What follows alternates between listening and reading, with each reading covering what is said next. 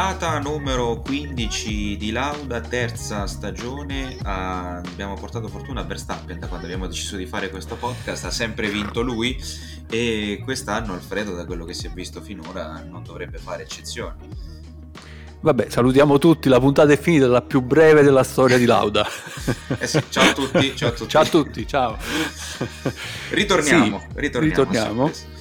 Eh, sì, diciamo che l'unica certezza dei test, eh, che sono sempre molto complicati da seguire, eh, e sono sempre molto, come dire, eh, difficili da, da leggere, eh, in realtà l'unica certezza vera è che Red Bull si conferma la macchina migliore. Forse ha addirittura fatto uno step in avanti rispetto a quelli che erano i distacchi dello scorso anno, rispetto a Ferrari, Mercedes prima di tutte, poi le altre, perché la macchina si è dimostrata veramente competitiva in ogni situazione. Ha patito leggermente all'inizio dei test, nella prima mattinata, questo posteriore un po' ballerino, probabilmente perché, come le altre scuderie, sono, i Red Bull sono rimasti sorpresi da...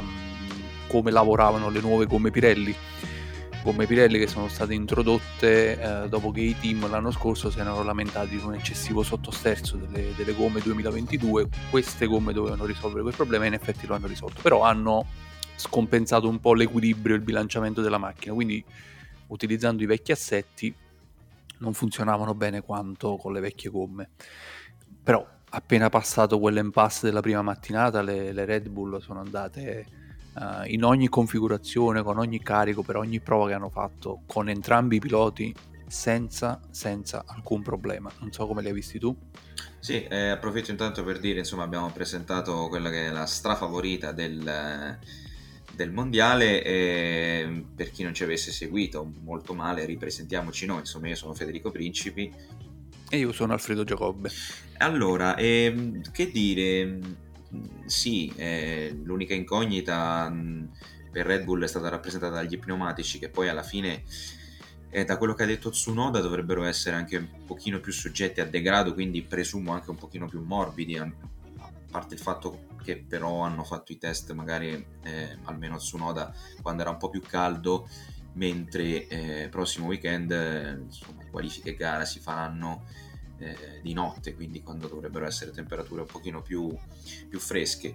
E senza dubbio Red Bull è il team che ha dato l'impressione di avere anche le idee più chiare su come, su come lavorare, eh, su come portare avanti un progetto che era già eh, dominante, eh, mentre eh, sia Ferrari che Mercedes sono sembrate eh, un po' più indecise su quello che riguarda gli assetti. Tra l'altro ehm, insomma, per quello che riguarda Ferrari, e poi magari ci arriveremo con più precisione, eh, in realtà poi il sottosterzo che, che tu dicevi che era stato lamentato l'anno scorso con gli pneumatici si è rivisto ehm, quest'anno nei test. Però Ferrari ha girato con una configurazione che quasi sicuramente non sarà quella che vedremo nel Gran Premio, ehm, e Red Bull che si è dimostrata più forte soprattutto sul...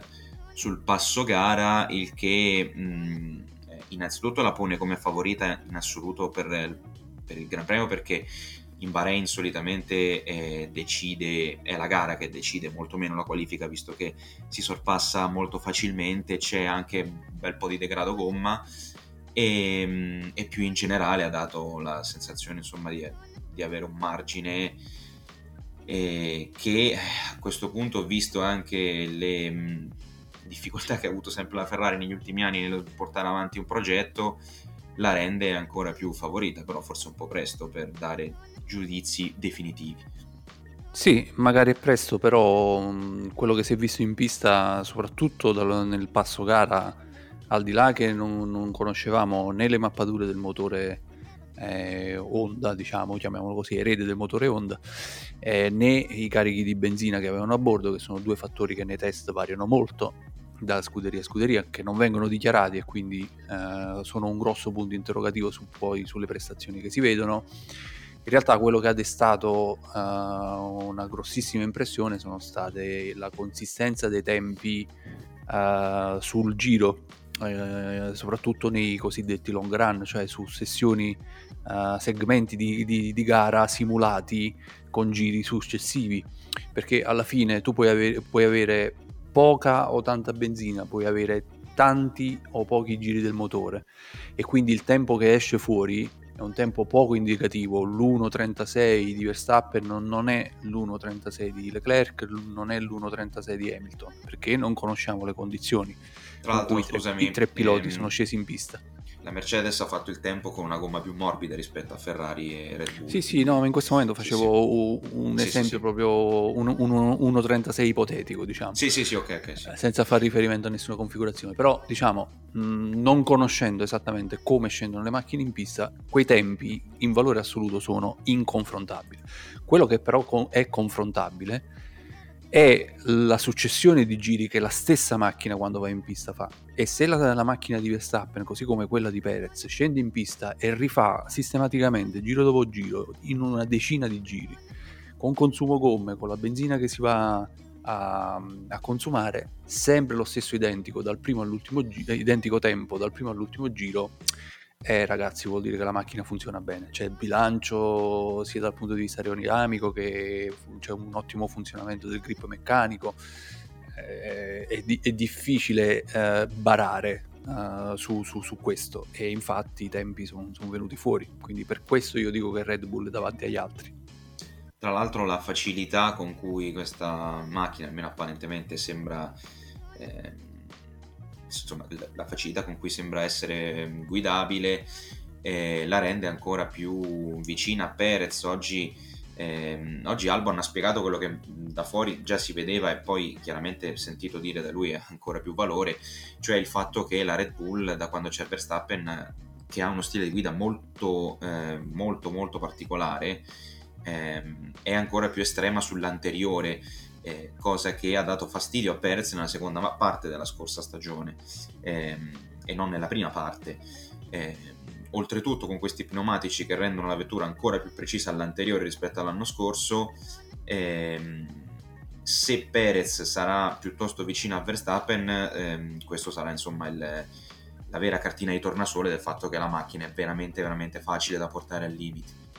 Sì, assolutamente. Tra l'altro mi sembra anche che Uh, il rapporto tra i due si è recuperato, eh, dopo un po' di screzi l'anno scorso, un dispettuccio per parte, uh, sembra che siano ritornati all- all'idillio o quantomeno ai sorrisi uh, di-, di due anni fa, uh, il che per Red Bull è, è ancora un'ottima, un'ottima notizia. Uh, Federico, che dici se ci togliamo proprio il dente subito subito, subito, subito immediatamente parliamo delle note dolenti, perché quello che, quello che abbiamo detto finora su Red Bull, diciamo, fa parte del, del, del capitolo certezze che sono uscite fuori dai test. Da adesso in poi, per la prossima ora, tutto quello che diciamo non è così certo, cioè ixunt leones, da qui in avanti andiamo in un campo di alea, perché io credo che nessuno, Ferrari compresa, adesso parleremo di Ferrari, eh, nessuno beh, Ferrari compresa... Hai tirato fuori finalmente quella parola magica che eh, l'ho tirata fuori, tanto spaventa sì. I nostri ascoltatori. Nessuno, eh, compresa Ferrari, io credo che abbia barato, più che altro eh, perché i problemi che ci sono stati per ogni scuderia sono stati vari e quindi da indagare in pista, e eh, le squadre lo hanno fatto, però ciascuna con il proprio piano di lavoro, e quindi questo rende inconfrontabili le, le, le prestazioni, e, e non riusciamo a dire ancora dopo tre giorni di test chi sta davanti a chi. Ferrari, da quello che abbiamo visto, Fede, lo dicevi tu, ehm, dopo una prima giornata in cui sembrava ripetersi l'esperienza di un paio d'anni fa, quando la macchina sembrava una biscia incontrollabile, entrava in curva con sottosterzo e usciva con sovrasterzo, saltava fuori dai cordoli e perdeva, e perdeva aderenza, perdeva compostezza nel, nel, nel passo e, e via dicendo così. Un po' nella seconda giornata di test la situazione è migliorata, però uh, la macchina è diventata estremamente sottosterzante. Eh, questo sembrerebbe piacere di più allo stile di guida di Sainz, non piace molto allo stile di guida di Leclerc, e secondo me la chiacchierata fatta con uh, il responsabile dell'aerodinamica a favore di telecamere non è casuale da parte, da parte, da parte di Leclerc. Un, comunque un certo malcontento uh, lo denota. Tu che ne pensi? Sì, ehm, è chiaramente così, anche se ehm, ripeto, come ho detto prima, ehm, la, la prova l'avremo nel, nel weekend, quando la Ferrari sicuramente metterà un po' di carico eh, sulle ali. Ha giocato con ha um, giocato insomma, formazione professionale da altri sport, è scesa in pista con, eh, con un'ala posteriore che sembrava quella di Monza praticamente, e, e chiaramente cambierà un pochino il bilanciamento con eh, un assetto un po' più carico che vedremo nel weekend, perché poi l'obiettivo sarà quello di avere un buon, buona, buona tenuta sulle gomme domenica. E, però sì, eh, questo sottosterzo tutto sommato resta. E si vede proprio occhio nudo dai, dai giri on board che la, Ferra- che, la, sì, che la Ferrari non è assolutamente sui binari come, come la Red Bull, tra l'altro anche mh, nel confronto non solo con Mercedes ma anche con Aston Martin.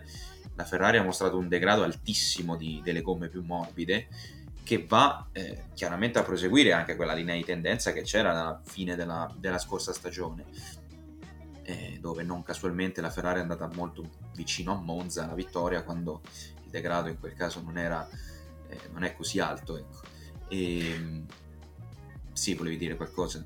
Sì, sì, sì, volevo tornare giusto un passo indietro, perché sì, magari c'è qualcuno che ci ascolta per la prima volta, spieghiamo giusto un, un tecnicismo, ma giusto due minuti. No, certo, certo. Sottosterzo significa che la macchina è un po' testarda a entrare nelle curve. Uh, si fa fatica a girare intorno al punto di corda de- della curva. Questo si può ovviare con uh, un, carico, un maggiore carico aerodinamico, piegando di più l'ala davanti. Quello che è successo in Ferrari è che si sono accorti che con l'ala che hanno portato lì in Bahrain, i cosiddetti click di regolazione, cioè se qualcuno ha già visto un Gran Premio, Uh, durante la gara a volte il pilota chiede alla radio una regolazione diversa del, dell'ala anteriore. Di solito gli chiedono quanta ala vuoi in più, magari il pilota risponde più uno, un click. Allora quando arriva in box, mentre viene effettuato il cambio gomme, c'è un meccanico che con una specie di, chiamiamolo, giravite o comunque di chiave a cricchetto, si avvicina all'ala e dà un giro, aumenta l'incidenza del, del flap, cioè l'inclinazione dell'ala. In questo modo il, il pilota può avere a disposizione una macchina meno sottosterzante o più sottosterzante a seconda di quelli che sono i gusti. Con, con Leclerc la regolazione è arrivata proprio a fondo scala, cioè l'ala che hanno disegnato in questo momento non è in grado di risolvere i problemi di sottosterzo di, di questa macchina per la guida di Leclerc. Leclerc ha una guida molto tondeggiante, percorre molto tempo in curva, tra virgolette, mentre Sainz ha una guida che può essere un po' ricordo come quella di Alonso negli anni novanta più o meno, cioè una, una guida più a V, una guida più spigolosa, in cui lui si butta con forza all'interno della curva per cercare poi di mettere le ruote dritte il prima possibile dall'altra parte del punto di corda della curva eh, e poter iniziare ad accelerare, mentre Leclerc questo lo fa quasi, tra virgolette, in combinata, comincia a dare un po' di gas mentre è ancora in curva e gestisce eh, la macchina in appoggio. E Ferrari è andata, come dicevi tu, male, molto male nel, nei long run con gomma morbida, mentre non è, andato, non è andata malissimo nei long run con, con gomma dura. Leclerc nelle interviste ha detto mh, che secondo lui il grosso del potenziale della macchina verrà ehm, sbloccato quando avranno capito qual è l'assetto migliore, lasciando in- intendere che nei tre giorni di test l'assetto migliore, nonostante tutte le prove che, abbiano, che hanno fatto, non lo hanno raggiunto. Uh, c'è da dire anche che Bahrain è una pista particolare, al di là che il tracciato in sé non è uh, indicativo di quello che poi uh, le scuderie vanno a trovare nel, nel resto del calendario, in su altre piste. È anche un tipo di asfalto molto, molto diverso, un asfalto molto abrasivo, che, che, che, che consuma molto la gomma de, degli pneumatici.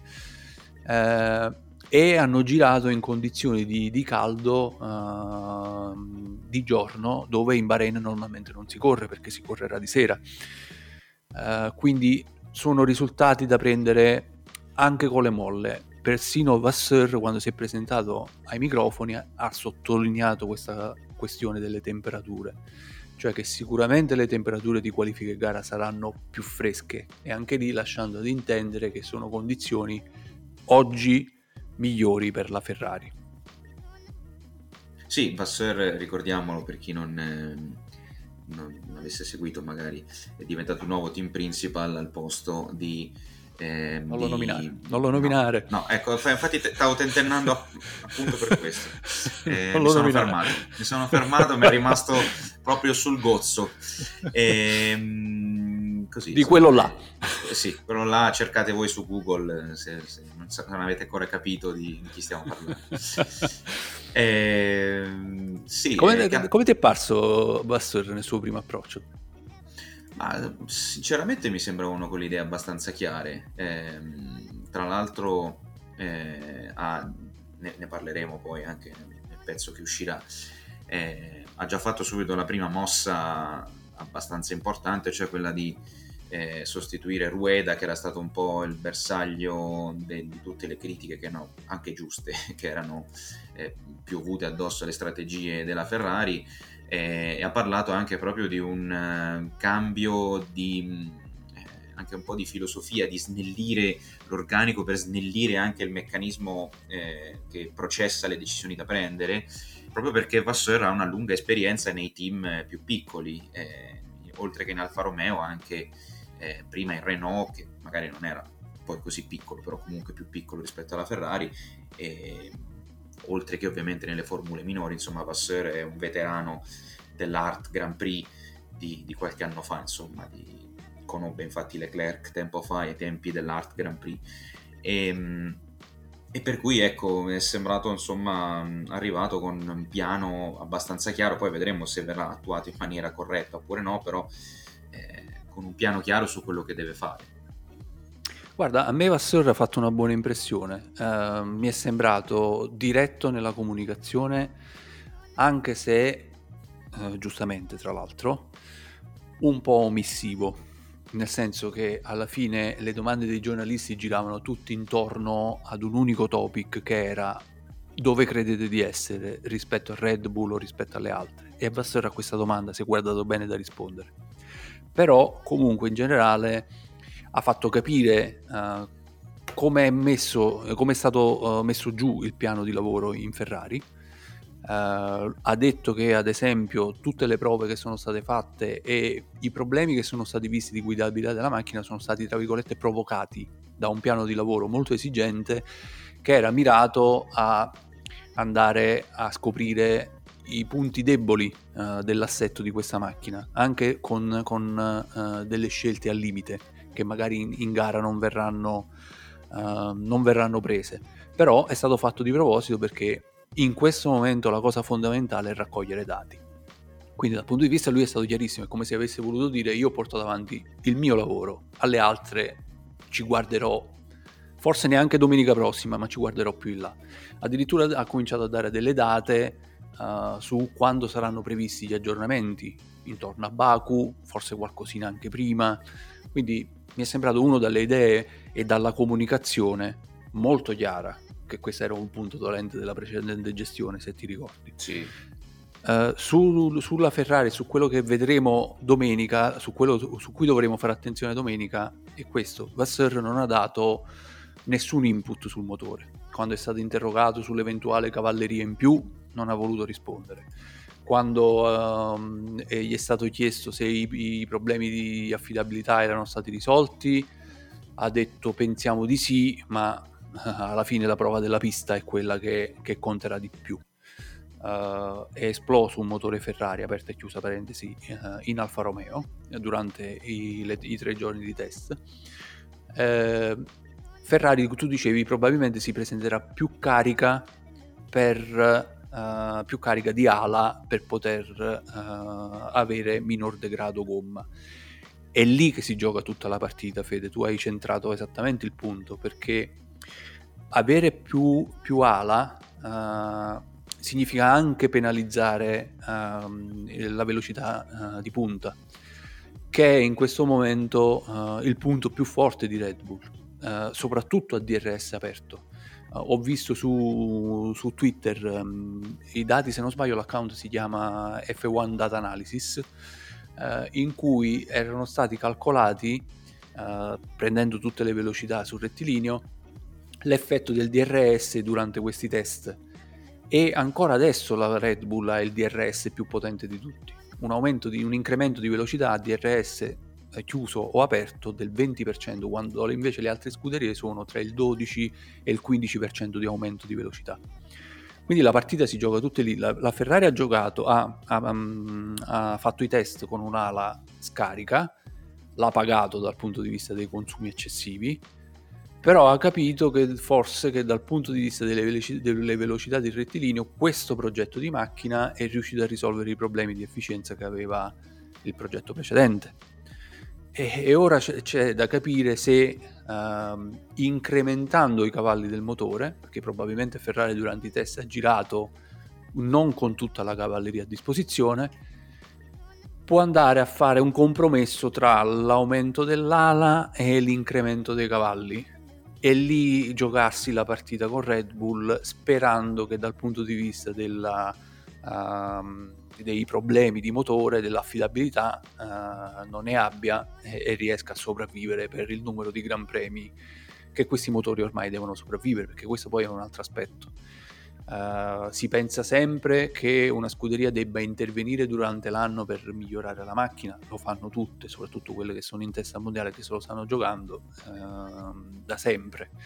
Però è vero anche un altro fatto, che il pacchetto deve essere pronto subito, o quasi, perché comunque queste macchine, Fede, non si rompono più, o comunque non si rompono più come una volta, eh no, sì. Quindi fa essere competitivi dall'inizio oggi è molto più importante di prima, quando potevi sperare uh, in un avversario che incappava in un paio di noie meccaniche di troppo. Quindi secondo me la partita della Ferrari si gioca proprio tutta su questo aspetto qui. E prima, quando c'erano anche molti più test, ovviamente, il periodo in cui la Ferrari, soprattutto con, grazie a Fiorano, riusciva insomma a trovare delle, delle contromosse abbastanza importanti anche a stagione, a stagione in corso, sì. E per chiudere semplicemente spieghiamo un attimo che se la Ferrari riuscisse a sbloccare qualche cavallo in più, potrebbe a quel punto permettersi di avere più ala, in modo da ehm, avere comunque potenza in rettilineo grazie al motore e avere di conseguenza anche eh, un po' più di resistenza aerodinamica, che però poi diventa carico aerodinamico in, in curva. Quindi eh, sì eh, insomma la somma di tutto questo è, è vero, la Ferrari ha fatto delle scelte di assetto molto estreme, magari anche per scoprire proprio i problemi eh, fino in fondo nei test, però io mi aspetto che almeno sul passo gara possa essere competitiva domenica.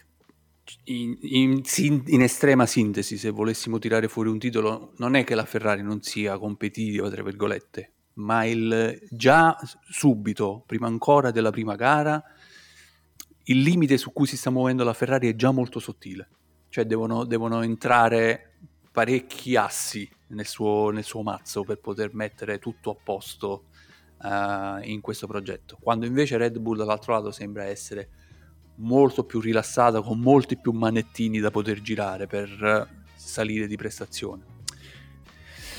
Parliamo di Mercedes, andiamo avanti, non eh, ci deprimiamo. Facciamo l'ordine, l'ordine in base alle, favor- alle nostre favorite, insomma. Le nostre favorite, le, parliamo di Mercedes. L'ordine, eh, per quello che riguarda Mercedes c'è sempre il solito, ogni anno si ripropone sempre questa tormentone della versione B, che ormai è, il, è un marchio di fabbrica proprio di, di Mercedes, e si sono presentati ai test con ehm, dicendo insomma di aver fatto una vettura che era l'evoluzione della eh, vettura precedente, che ehm, dopo un inizio fallimentare aveva fatto una buona seconda metà di stagione con un concetto completamente diverso rispetto alle altre, e per poi magari rimangiarsi un pochino alcune scelte. Insomma adesso in questi ultimi giorni ehm, esce fuori insomma il fatto che se non dovesse essere competitiva guarderebbero a soprattutto Red Bull, ovviamente, che è il punto di riferimento, per cercare di rendere la macchina un po' più simile al, insomma, a quella vincente, che è una filosofia che non hanno portato avanti finora, scommettendo ancora su un progetto molto diverso dagli altri, che però al momento non sta portando i risultati che loro si aspettavano. Ma secondo te perché? Cioè, perché hanno insistito? Che idea ti sei fatto? Ma forse perché il trend dell'anno scorso era in crescita e quindi magari hanno detto proseguiamo. Io non lo so, mi sono fatto un'idea tutta mia, diciamo.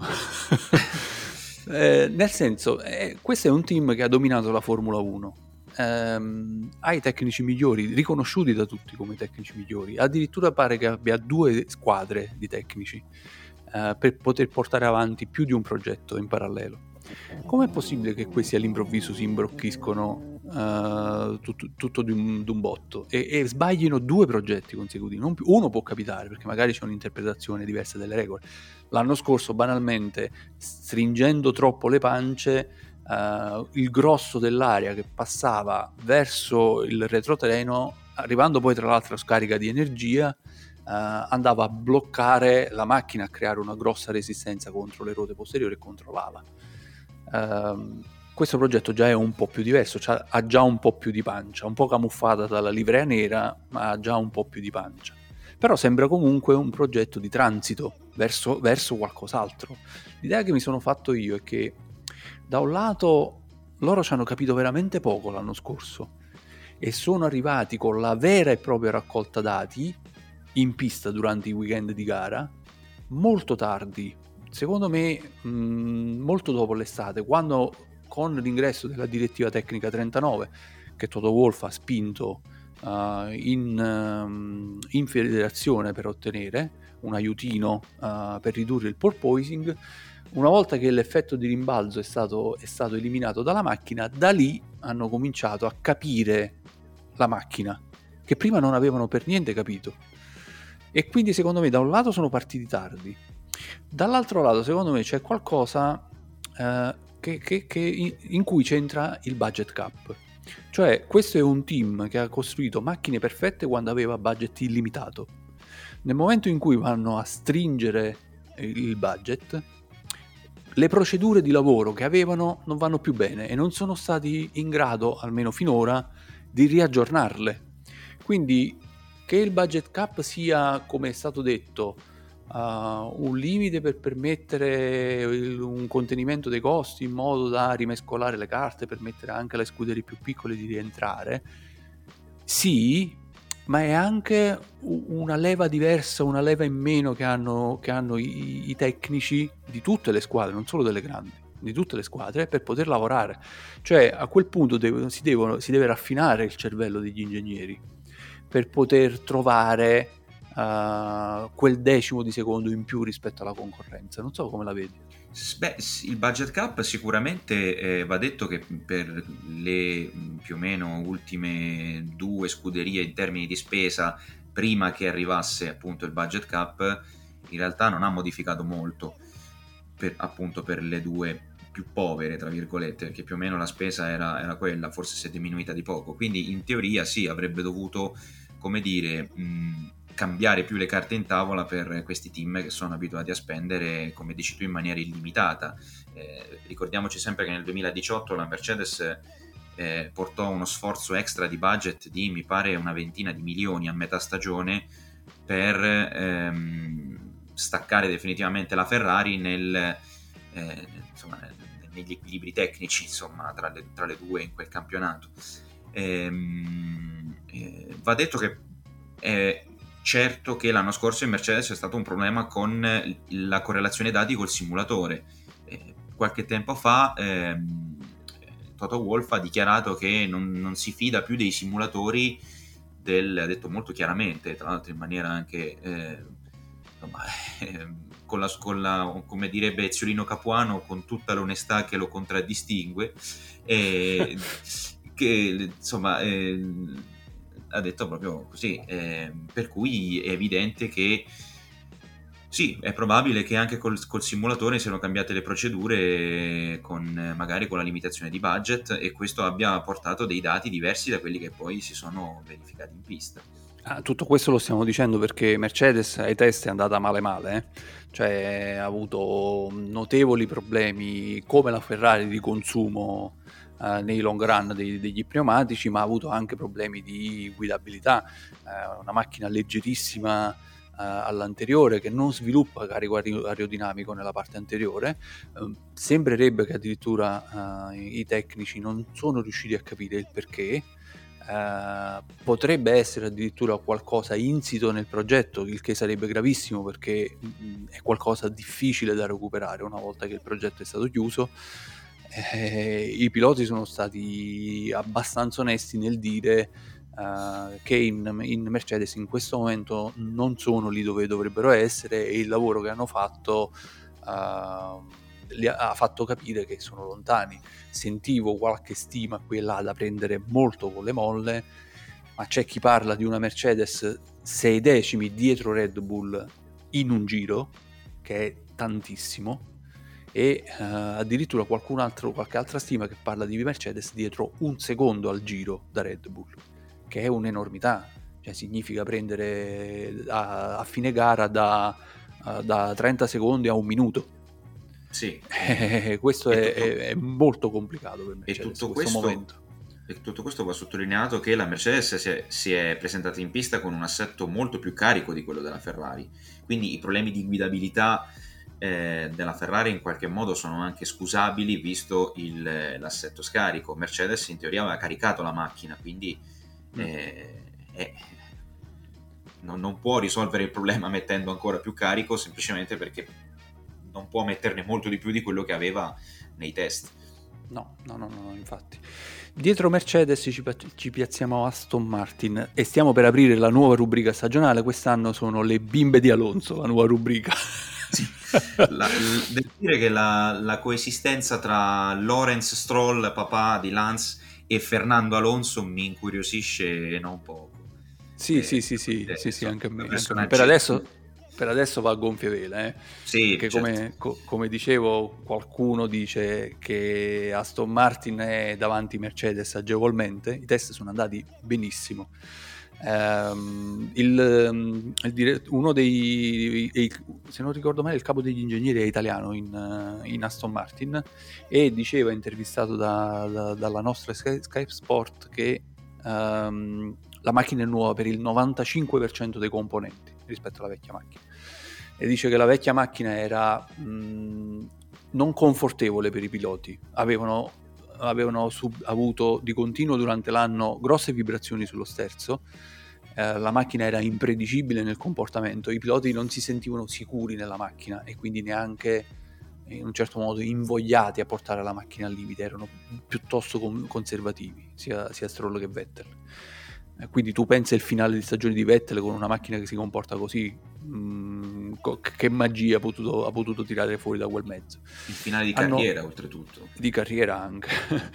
Hanno lavorato per stravolgere quel tipo di progetto. Eh, c'è una macchina che comunque qualcuno vuole vedere somiglianze qui e lì con Ferrari, con Mercedes, con Red Bull, ma in realtà tutte le macchine adesso stanno convergendo ver- verso un disegno comune, ed è normale che sia così. L'anno scorso si è partiti con un regolamento nuovissimo, e le macchine che sono state presentate ai primissimi test di Barcellona erano dieci macchine, dieci diverse.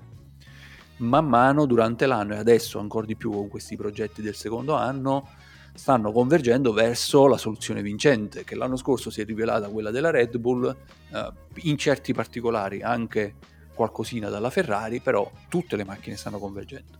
In questo alveo uh, Aston Martin ha lavorato bene, perché ha tirato fuori una macchina che non so sul giro secco, perché a me è sembrato di vedere dalle telemetrie che um, Alonso non porta tantissima velocità in curva, uh, ma per uh, la, um, il passo gara i tempi consecuti- in giri consecutivi de- della- dell'Aston Martin sono eccezionali, hanno un consumo e quindi un equilibrio, un bilanciamento della parte aerodinamica e della parte meccanica straordinario, e probabilmente migliore di Red Bull.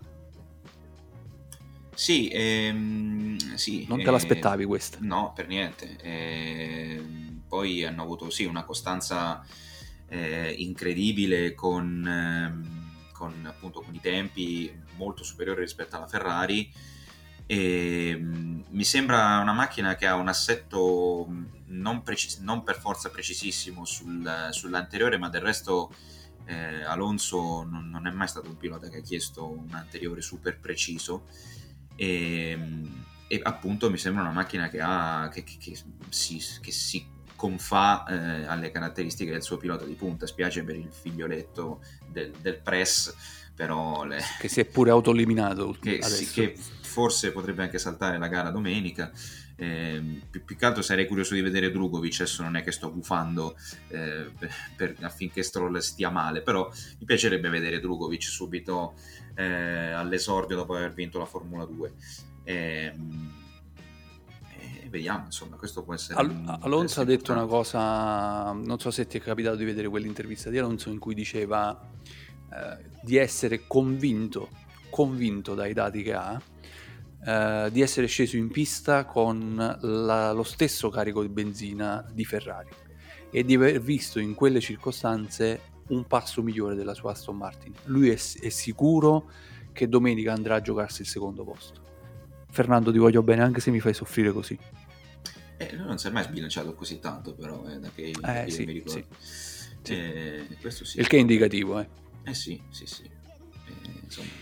Beh, ci vuole, insomma, ha corso così tanto, sono anni che aspettano un'occasione per ritornare ai piani alti costantemente, insomma, anche per tutto il mondo, per tutti gli appassionati è una gran... sarebbe una grande notizia, una, una Aston Martin ma, forte. Ma, ma tu immagina la quantità di sassolini dalla scarpa che si toglie se vince un gran premio dopo così eh sì. tanto tempo, con tutti quelli che si è tolti mentre perdeva in questi anni, ma pensa se vince quante ne ha da dire e da raccontare. Fernando, fa un'autobiografia, io la compro subito, ne compro quattro copie.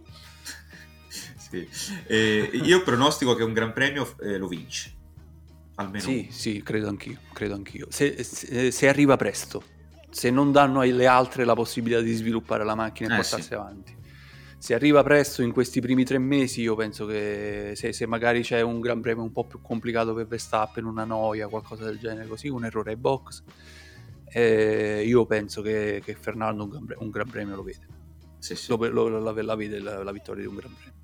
Senti, subito dietro a Aston Martin tu chi ci piazzi? Alfa Romeo, Alpine, McLaren, uh, Haas? Forse, non so, da, da quello che ho visto eh, Alpine mi era piaciuta, ha fatto i giri, i giri da, da qualifica con la gomma media, eh, quindi non, non è molto, molto attendibile mm. il confronto con le altre. Mm. Eh, siamo, siamo discordanti in questo, eh? Attenzione. Sì.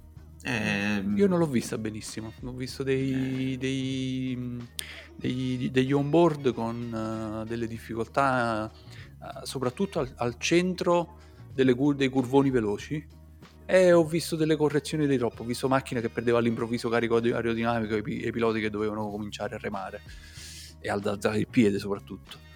Eh, questa cosa mi ha impressionato abbastanza. Non, non, non sono convintissimo di Alpine. È sì. una delle scuderie in cui non, non, non si è capito dov'è in questi test, quasi come tutte. Eh, però vedi, già il fatto che io e te abbiamo visto cose diverse fa capire che comunque il lavoro di Alpine eh, è difficile da leggere. Sì, no, anche perché hanno fatto il giro di giorno dove c'è in teoria meno performance, no, rispetto al freschino eh, della sera. Eh, no, beh, è molto difficile da, da confrontare. Io diciamo che mi attengo un po' anche al fatto che sia un team ufficiale, al fatto che sia un team eh, arrivato quarto l'anno scorso nel, nel costruttori. La metto sicuramente davanti a McLaren anche per una questione di, di piloti, ehm, anche se potrebbero esserci un bel po' di, di, di, di contrasti tra Gasly e Ocon, visto che eh, Ocon eh, si, non, ok, va via un campione del mondo, però arriva uno che è della stessa generazione di, di appunto di Ocon, cioè Gasly, che per di più con nazionale prevedo parecchie scintille. Questo potrebbe no, perché poi nuocere un da, bel po'. Questa, questa è da sottolineare, eh? Scuderia francese con due piloti francesi, ma ne vedremo veramente nelle belle ai microfoni, secondo me, sì. eh? Cominciano a tirarsi merda addosso proprio come se... eh, sai, come... Poi sai... Eh, Gasly ha dato prova magari Red Bull di non essere un drago dal punto di vista psicologico, no? È un no, grandissimo no. talento, però non è un Alonso, quindi Ocon potrebbe giocare un bel po' anche su questo. Sì, sì, sì, sì, sì, assolutamente, non la vedo benissimo, non vedo benissimo neanche Snauser lì, il, il team principal, a gestire eh, una situazione così molto calda. Hanno cominciato a raffreddarla dallo scorso anno quando hanno ufficializzato uh, Gasly ma adesso nel, nel prestagione Ocon ha ribadito: io il, prim- il mio primo nemico è il mio compagno di squadra. Ho sempre corso così da quando ero ragazzino e non voglio saperne di correre in modo diverso. Il primo compagno, la, la prima persona da battere è lui. Quindi non c'erano dubbi su, su la vedo proprio male male male. Eh sì. E hai citato, sì. hai citato McLaren, se non vuoi dire altro su Alpine. Come, come hai visto McLaren? Eh, McLaren ha avuto tantissimi problemi e Piastri, sì, Oscar Piastri, che ne abbiamo già parlato, insomma, debuttante quest'anno, dominatore di Formula tre nel duemilaventi e Formula due nel duemilaventuno, eh, dopo la più bella telenovela della storia della Formula uno della scorsa estate. Eh, debutta e mh, come tutti i debuttanti avrebbe avuto bisogno di molti più chilometri, e lo ha detto senza mezzi termini. E, mh, tra l'altro eh, probabilmente è un, gran, un grandissimo talento, insomma, però viene da un anno di inattività e anche dal, insomma, dai suoi giri on board eh, si vede che anche dal punto di vista della guida è ancora un pochino acerbo, perché mh, mi è apparso proprio che abbia portato la macchina quasi come una, una macchina da categorie inferiori, con meno, sfruttando meno il grip, eh, quindi con, fermandola tanto, prendendo tanto il cordolo interno, eh, proprio come si fa nelle categorie minori dove c'è meno grip e c'è anche meno probabilità di perdere il posteriore, no? Quindi tanto, mm. tanto tagliate le curve, eh, si, si vede proprio dal, dal camera car, insomma.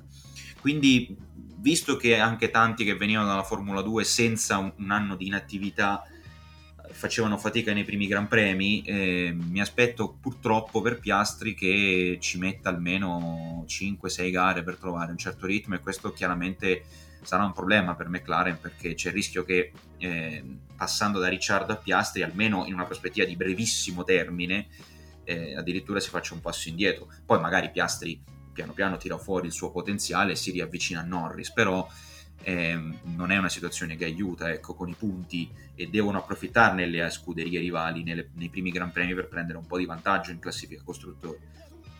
Sì, ehm, la situazione di Piastri è complessa, non solo non ha girato l'anno scorso, non ha avuto una macchina a disposizione, ma da quello che ho letto, quando è iniziata la diatriba contrattuale che l'ha portata alla rottura con Alpine, a passare a firmare per, per McLaren, in Alpine gli hanno negato anche, virgolette, giustamente, eh, chiuse virgolette, tempo al simulatore, perché non volevano usare un pilota che poi andava alla concorrenza per lo sviluppo dell'auto. Quindi la sua situazione è abbastanza complicata. La situazione di McLaren ancora di più, perché già partivano da una base per niente ambiziosa. McLaren è una scuderia che ha problemi eh, economici, in cerca di sponsor continuamente. Uh, è stata uh, per un certo periodo al centro di voci di cessione addirittura, perché comunque la McLaren prima o poi deve decidersi se portare avanti uh, il discorso in Formula uno o dedicarsi alle categorie americane e, e non portare le due cose in contemporanea come sta facendo adesso. Um, uh, avevano, aveva detto il, il C E O, l'amministratore delegato Zach Brown, che uh, lui sperava di poter combattere per il quarto posto. È una dichiarazione molto a ribasso, molto understatement. Vabbè, da sì. parte di Zach Brown, cioè ti fa capire che comunque la situazione all'interno della scuderia non è eccezionale. Andrea Stella in questo weekend ha detto che um, facendo riferimento alle parole dello stesso Brown che aveva, che, che, che aveva detto poco prima di lui, uh, che non erano stati centrati da questo progetto alcuni obiettivi, e dai tre giorni di prove è subito stato chiaro.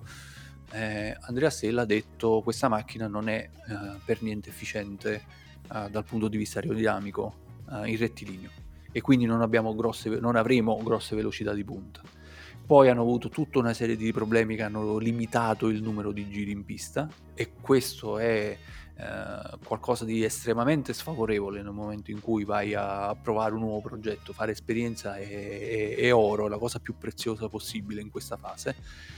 E hanno avuto problemi di ogni tipo, dal surriscaldamento dei freni, che è stato il primissimo problema avuto l'anno scorso a Barcellona, che se lo sono portati dietro tutto l'anno e che non hanno risolto, fino a alcune parti, del, parti aerodinamiche che dovevano essere fisse, invece erano, erano mobili e dovevano essere fissate lì al momento in pista, e non sempre ci sono riusciti. Quindi è stata veramente una prova molto complicata. Anche qui mh, le varie griglie dei vari esperti della nostra tivù, così come delle tivù inglesi, sono molto divisi su McLaren, così come sono divisi su dove è Aston Martin. Qualcuno la, la piazza davanti a Ferrari, subito dietro Red Bull, qualcuno la piazza dietro Mercedes, probabilmente la verità sta nel mezzo. Anche con McLaren eh, c'è una grossissima indecisione, c'è chi la piazza a metà dello schieramento, intorno al quinto, sesto posto, c'è chi la piazza all'ultimo posto, come la peggior scuderia, almeno in partenza, da domenica, e poi è da vedere se sono in grado di recuperare il terreno. Sì, tra l'altro ho sentito anche un po' di porpoising su, scusate, sulla McLaren, eh, che non è molto, molto bene augurante, insomma. E, e beh sì, eh, la situazione è questa, insomma. In questo momento probabilmente McLaren oscilla tra il sesto e il decimo posto nel, nel costruttori, dico, eh. E quindi vedremo se sarà in grado di, di crescere negli ultimi, ne, nella seconda parte di stagione, ecco. Però è un peccato, io sinceramente me lo auguro, perché hanno secondo me la coppia di piloti più interessanti che c'è nel, nel, nel, nel, sul circuito, in pratica, perché una coppia come Norris, che è stato avvicinato due volte da Red Bull, eh, è sempre nei pensieri e nelle parole di Toto Wolff. Hanno Piastri che lo definiscono come il nuovo Schumacher, sia per quello che fa eh, nell'abitacolo, ma anche per il lavoro che fa in pista fuori dall'abitacolo con, con i tecnici. È un peccato non vedere eh, il loro potenziale su una macchina eh, che, che non ne ha, che non ha, che non gli dà la possibilità di esprimerlo. Quindi mi dispiacerebbe se la McLaren non fosse, non fosse in forma. Eh, I due motorizzati Ferrari, Alfa Romeo e Haas, dove li piazzi? A me Alfa Romeo è piaciuto Beh, molto. Sì, tutto sommato anche Haas mi, mi ha dato l'impressione di essere cresciuta, l'ha detto anche Steiner, che quest'anno hanno lavorato meglio, insomma. Io credo che possano lottare per il quinto, per il, provare, insomma, non sarà facile, però provare a lottare per il quinto posto. Tanto sappiamo che comunque in questi ultimi anni eh, devo dire che le nuove regole hanno compattato un po' il midfield, magari, no? Eh, sì. Ci sono sempre quelle tre scuderie che sono un po' staccate dalle altre, però diciamo dalla quarta in poi c'è sempre molta molta confusione, tra virgolette, che è la confusione che ci piace, insomma, che ci piace vedere. E, sì, insomma, Alfa Tauri e Haas sembrano aver dato buone indicazioni, magari anche sul, sul motore Ferrari, uh, Alfa Romeo, c'è stato una... Alfa Romeo, scusami. Sì, sì. Ehm, Alfa Ro... sì. Eh, anche se c'è resisti, stata una fra poco diventa Audi, ci togliamo il pensiero. Eh, sì, infatti sarà anche più semplice ricordarci. Eh, c'è stata una rottura, come hai sottolineato tu, eh, però sono arrivate comunque buone indicazioni. E che dire, poi eh, da una parte c'è un pilota come Zhu che è il suo secondo anno e quindi non è più un debuttante, dall'altra c'è Hülkenberg che magari è un po' inattivo, però di esperienza ne ha da vendere, e Magnussen torna, cioè è lo stesso Magnussen, fa il secondo anno di fila dopo un'inattività, per cui anche l'esperienza dei piloti eh, cresce, diciamo. Peccato non vedere più, più Schumacher, però eh, anche perché è passato dal lato scuro della forza, insomma. Eh, Io di questo non neanche voglio parlare, perché poi sarei costretto eh. a nominare l'innominabile a proposito di Schumacher, ecco. E quindi io eviterei, ecco, se fossi in te. No, allora, scherzi a parte, le, era, era, le era, Alfa Romeo e Haas. No, eh, lo so, lo so, eh. tu, ci, tu ci provi a pungolarmi sull'argomento, ma io non ci casco quest'anno, Principi. Io ho chiuso una pagina, ho voltato pagina, Principi. Non lo anche nominiamo, perché, perché realtà... io ho voltato pagina. La realtà purtroppo è, bisogna accettarla. Quindi. Eh, lo so, lo so. No, dicevo, su, su Alfa Romeo Haas, eh, le prove sono andate, sono andate bene, secondo me. Uh, potenziale queste due scuderie ne hanno. E secondo me hanno fatto scelte intelligenti su, dal punto di vista dei piloti. Se ci fai caso, magari entrambe hanno un pilota che è uh, una certezza, nel bene e nel male. Bottas da un lato, Hülkenberg dall'altro, no? Piloti che sono in grado di fare una buona prestazione in gara, di controllare uh, la gara uh, e portare la macchina al traguardo, uh, possibilmente a punti, uh, senza grosse difficoltà per l'esperienza che hanno, per il tipo di guida che hanno, affiancati ad un pilota che magari è un po' più esuberante. Uh, Magnussen, uh, ma anche Zu, se vuoi, l'anno scorso hanno dimostrato che quando, quando c'è da mettersi in modalità di attacco, loro sono capaci di uh, trarre un quid in più dalla loro guida. Quindi secondo me hanno fatto una scelta intelligente tra, tra una, una sorta di scelta conservativa per una macchina e una scelta un po' più aggressiva per, per l'altra macchina. Zu a me non è sembrato un cattivo pilota l'anno scorso, anzi, no, secondo me tra i piloti uh, in, uh, in griglia è quello che può far vedere quest'anno una differenza maggiore rispetto all'anno scorso.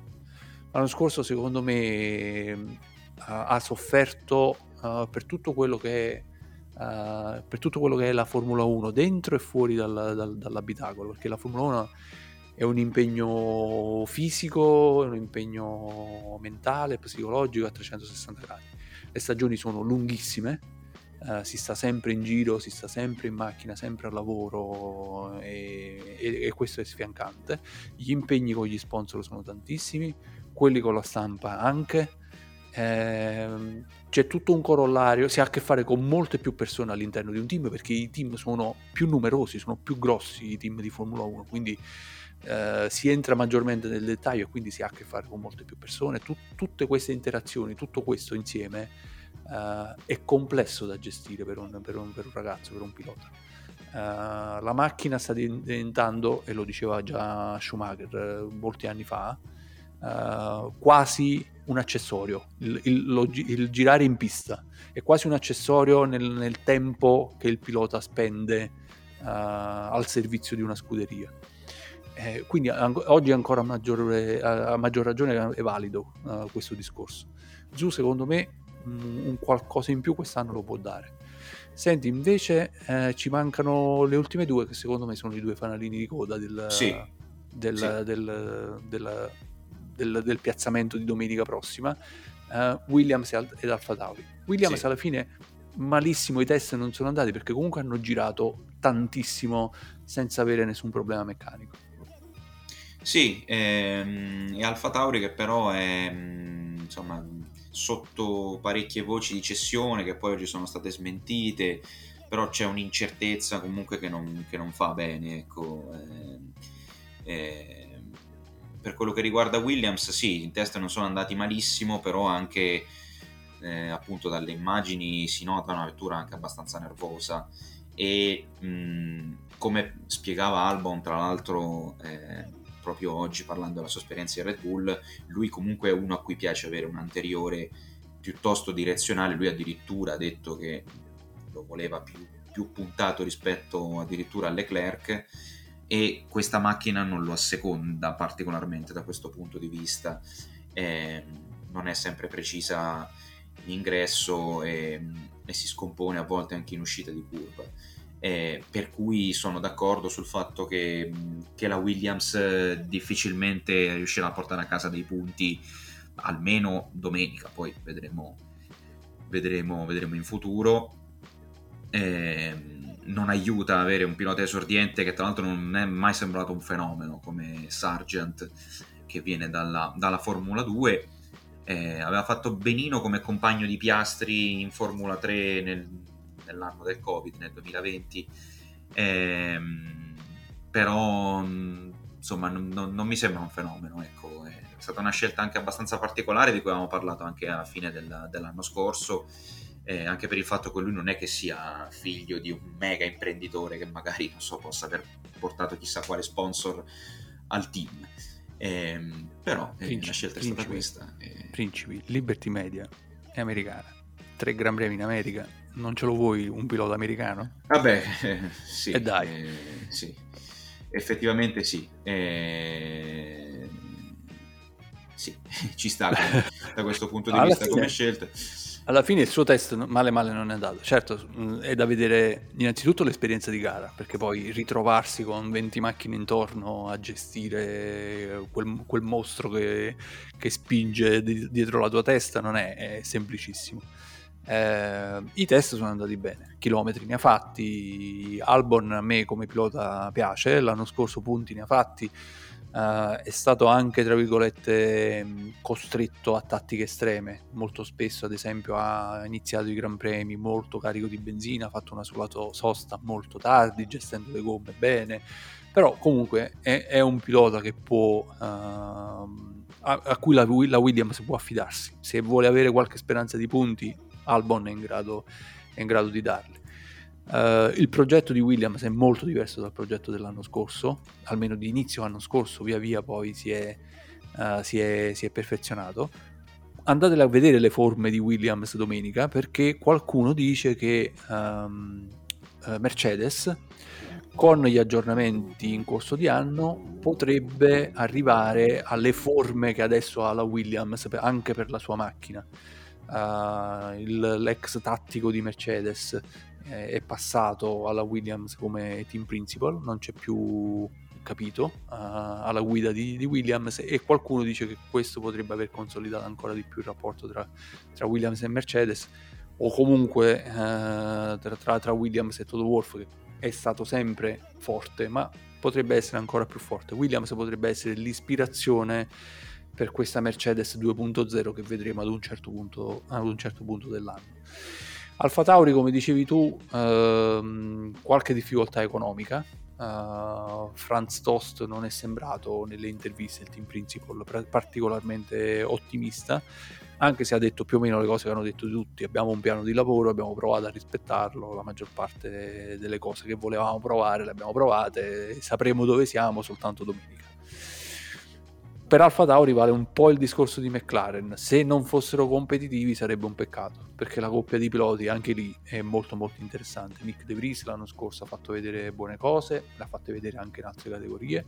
Lui per esempio ha fatto una, una scelta diversa da Piastri, è andato a correre in Formula E quando non ha trovato un, pilota, un, un, un sedile in Formula uno, eh, e poi ha avuto l'opportunità di tornare, anche perché comunque Mercedes su di lui ha fatto un investimento, e i team principal che fanno un investimento su un pilota giovane poi non li abbandonano, capito?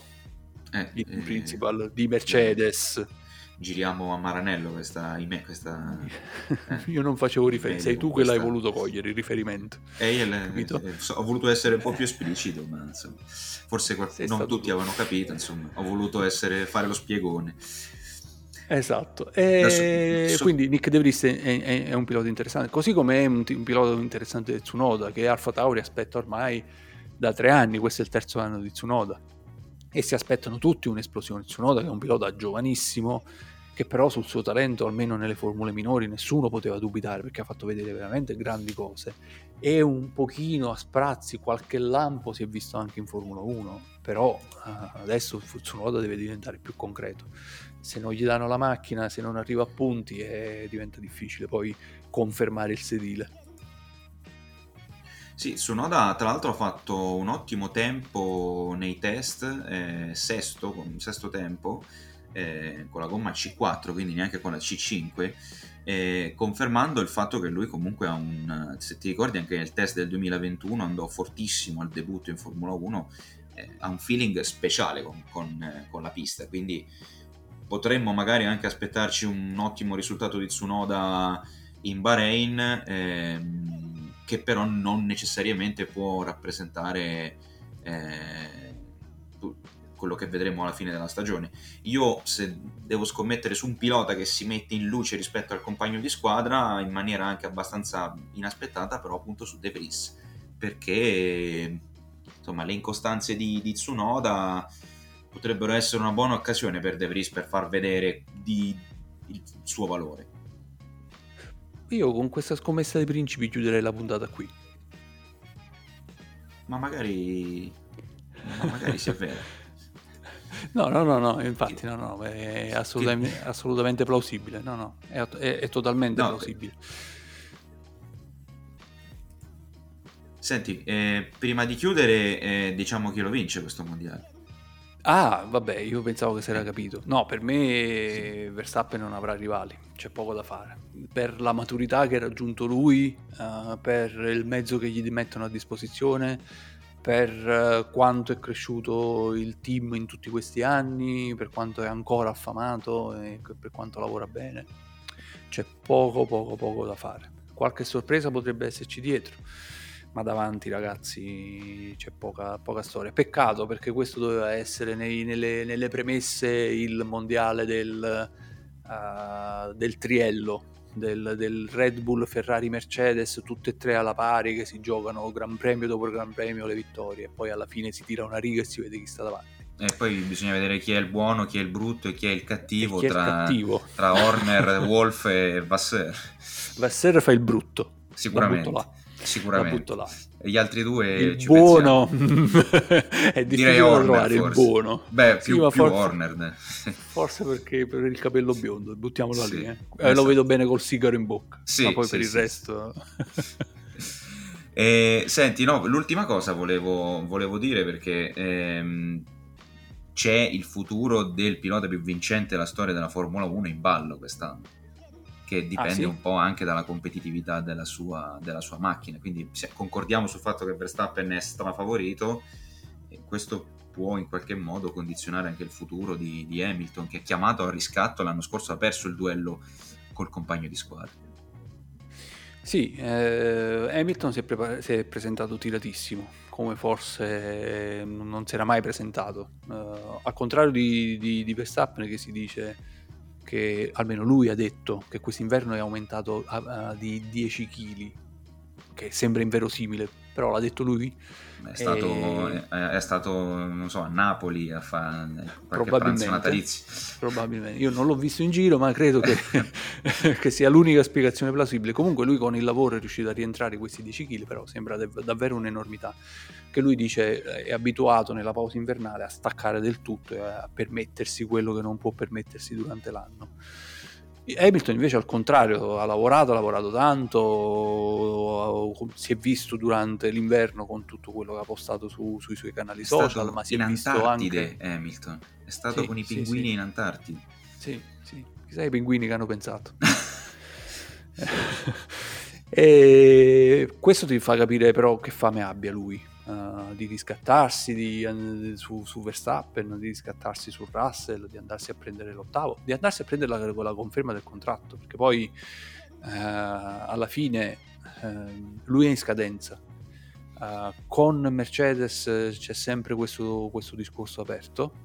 Uh, non voglio dire che ha fatto la fine di Bottas con i rinnovi annuali, ma siamo lì, nel senso che lui chiede un contratto di almeno un biennio e con cifre importanti, e Mercedes inizia a pensarci su, che comunque Lewis Hamilton adesso va per i trentotto e, e nonostante sia ancora un, un pilota in forma, performante, uh, in grado di aiutare lo sviluppo della, de, dell'auto, della monoposto, uh, anche un uomo squadra, perché alla fine con Russell si è integrato bene, con Bottas si è integrato alla perfezione. Bottas lo, lo, Hamilton lo amava alla follia, e alla fine un pilota così è, è difficile capire dal punto di vista della Mercedes cosa fare. Eh, c'è stato Wolff che all'ennesima domanda dei giornali, io mi metto anche nei panni di queste persone che ricevono quotidianamente sempre le stesse domande, Uh, con tutti i problemi che Mercedes ha avuto lì, qualcuno gli ha fatto la domanda sul rinnovo di Hamilton, e sinceramente a Toto Wolff è venuto automatico dire guarda, non è una priorità in questo momento, e ha ragione con tutto quello che hanno passato. Però di, poi di risposta c'è stata la replica dei, di, di tutti gli opinionisti inglesi compatti dalla parte di Hamilton a dire sì, ma ribaltiamo la prospettiva, perché Hamilton dovrebbe rinnovare per una Mercedes messa così, visto che lui ha ancora forse uno, due anni buoni, tre, visto che Alonso è arrivato a quarantuno quarantadue anni, eh, perché non, non andare altrove uh, a, a giocarsi le sue opportunità con una macchina che ha valore, di, che, che può giocarsela? Perché non smettere proprio, se a questo punto non c'è una macchina al suo livello? Eh, sono, sono domande difficili a cui rispondere. Sì, lui certamente, insomma, non credo l'abbia dichiarato esplicitamente, però lui cerca l'ottavo titolo mondiale, che sarebbe insomma la, la conclusione eh, della carriera, insomma, del cerchio. E, sì, e cercare un altrove però io la vedo, la vedo difficile, sinceramente. Mm. Principi, plot twist, mm. duemilaventiquattro, Leclerc in Mercedes, Hamilton in Ferrari. duemilaventiquattro, mm. con Hamilton a trentanove anni. Anche quaranta, va. Eh. Che ti devo dire? Ehm... Se... Lui ci verrebbe, se... secondo me, eh? Lui ci viene. Lui ci verrebbe, ma secondo me dipenderebbe primariamente da Leclerc mm. e, e dalla Mercedes. Eh, Quindi... sì, sì. Sì. Eh, Leclerc però ha, ha il coltello da parte del manico, eh, perché sì. Leclerc con questo contratto in scadenza duemilaventiquattro con, con Norris bloccato in, in McLaren fino al duemilaventisette per un rinnovo che secondo me lui si è mangiato le mani quando mm. l'ha, l'ha firmato un bel po'. E Leclerc invece adesso c'ha proprio il coltello da parte del manico. Sì, sì, sì, adesso chiaramente è tutta una questione di poteri contrattuali da una parte e dall'altra, di riflesso ovviamente scelte di ripiego per qualcun altro, anche perché questa Formula uno l'ha, l'ha, l'ha dimostrato, eh? Cioè puoi avere tutto il talento che vuoi, ma se non sei sulla macchina giusta c'è poco poco poco da fare, per forza. E va, questo va, è, è valido persino per Verstappen, che ha dovuto aspettare finché la Red Bull non è pian piano salita salita salita fino al livello di Mercedes e poi superandola. E questo Leclerc secondo me ce l'ha bene bene bene in mente. Questo è il quinto anno in Ferrari, se non ricordo male. duemiladiciannove il primo, eh, sì, questo è il quinto. Sì, sì, sì, questo sì. È il quinto anno in Ferrari e Leclerc secondo me due, due, due conti si li inizia a fare. Certamente, sì, sì. E con questa nota di tristezza vi, vi, vi lasciamo proprio con questa... con questa sfumatura. Adesso scorrono i titoli di coda con una musichetta, con un piano triste, con qualche, con qualche accordo malinconico, esatto. E che dire, eh, non ci resta insomma che vedere i motori rombare eh, sulla stessa pista venerdì, sabato e domenica, e poi ovviamente tutte le altre gare successive. Speriamo di divertirci, dai, speriamo che sia un bel mondiale. E speriamo che si rompa la nostra tradizione che insomma ci vede consegnare il titolo a Verstappen tutti gli anni, insomma, da quando ci siamo noi. Speriamo. Ciao Fede. Un saluto a tutti, ciao Alfredo.